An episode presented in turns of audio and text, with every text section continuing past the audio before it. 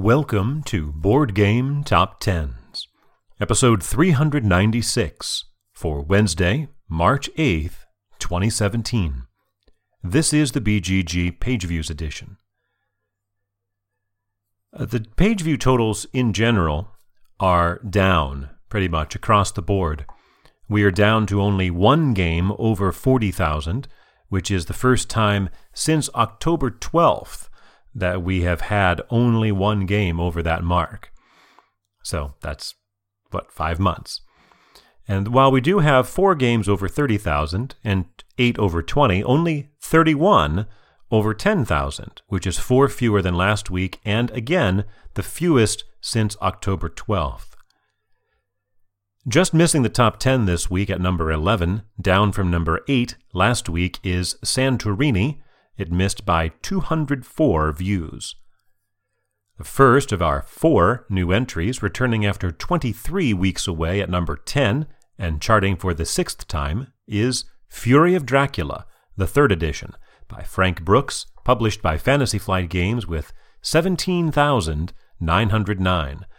The last time it was on was following the announcement of the split between Fantasy Flight Games and Games Workshop as for why it is charted again at this point, I wasn't able to see any real indication of that in the forum threads. Sliding three spots to number nine is Kingdom Death Monster by Adam Poots, published by Kingdom Death with 19,928 views, almost exactly 2,000 more than Fury of Dracula, but almost 4,000 fewer than last week, or 16% as it falls to its fewest views since November 16th. Climbing two spots to number 8 is Anachrony by David Turczi, Victor Peter, and Ricard Amann, published by Mindclash Games with 21,598, uh, gaining well over 3,000 from last week and def- beating Kingdom Death Monster by 1,600. That's a 19% increase, the largest within the top 10. In fact, the only increase in views for a game that was in the top 10 last week and is in there again this week. The first of our two debuts is at number 7, Raiders of the North Sea by Shem Phillips, published by Garphill Games, with 22,881, about 1,300 more than Anachrony. This is a Viking themed strategy game that previously peaked at number 11 on the page view list two years ago when it was doing its Kickstarter campaign on which it raised over $100,000.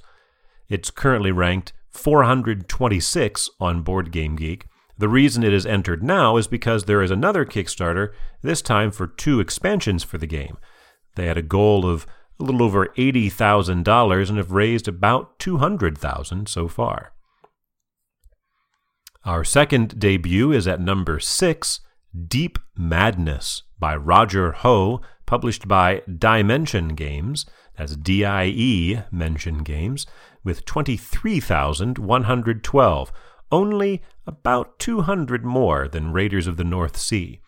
Here is another Kickstarter project. This one raised about a million and a half dollars last fall and now is seeing a surge in attention because of an open pledge manager, although the thread on Board Game Geek with the most comments on it has to do with an unexpectedly high uh, shipping costs for the games.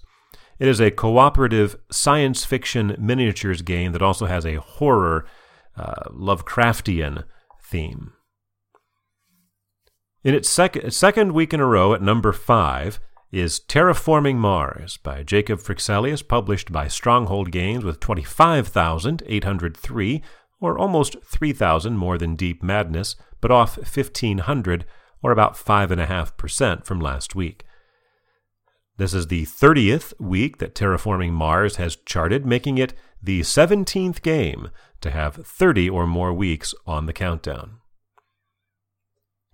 The highest of our four new entries is at number four, returning after only two weeks away and charting for the sixth time. It is Rising Sun by Eric M. Lang, published by Cool Mini-or-Not and Guillotine Games with 34,641 views.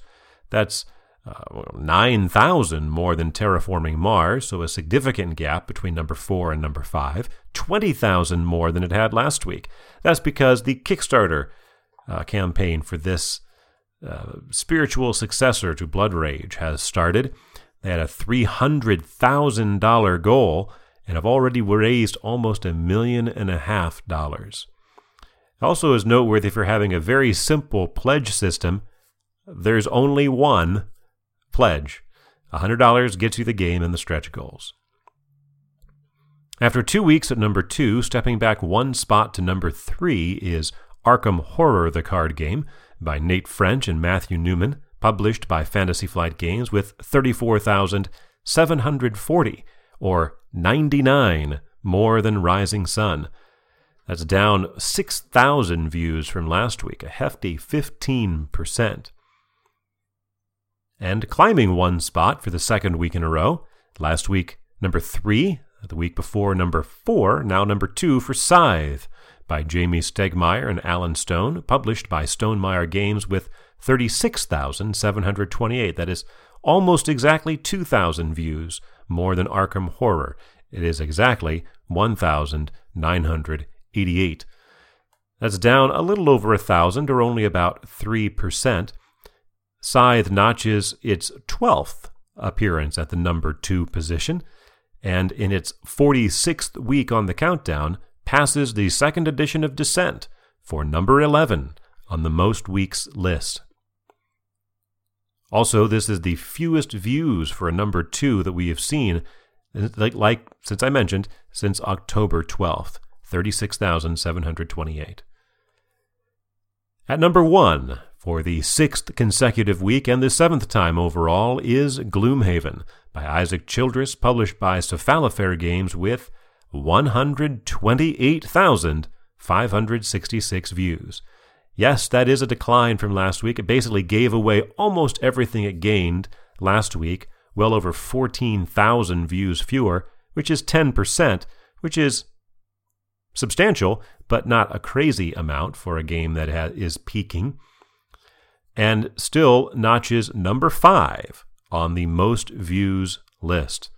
It now holds slots two through six, which it has all claimed in these last five weeks. It also uh, resets the largest relative disparity between a number one game and a number two game ever. It has exactly 3.50 times the number of views that the number two game Scythe has which is just a touch more than last week. Last week it was 3.49 times as much. But the relative disparity is actually smaller when you look at the wider list. Compared to the number 10 game, it is 7.18 times as much. Last week it was 7.88 times. And compared to, which is still good enough for the second best ever, and comparing the top 2 through 10, their view totals, it has 54% of those compared to last week's 59%, and the record with Marvel Dice Masters at 62%. It is still better, again, that's still third place, third best ever. It is still better than a couple of other noteworthy performers Pathfinder Adventure Card Game, which is the game that dethroned Android Netrunner back in 2013, had 51% of the rest of the top 10 in its best week, and Mechs vs. Minions had 48%. Worth pointing out, I think, that uh, Rising Sun today displaced Gloomhaven at number one on the daily hotness list. We will see whether that means that it will be giving Gloomhaven a run for its money come next week. As it stands right now, though, Gloomhaven is your number one, becoming only the eighth game to hit that spot seven times. For Wednesday, March 8th, 2017.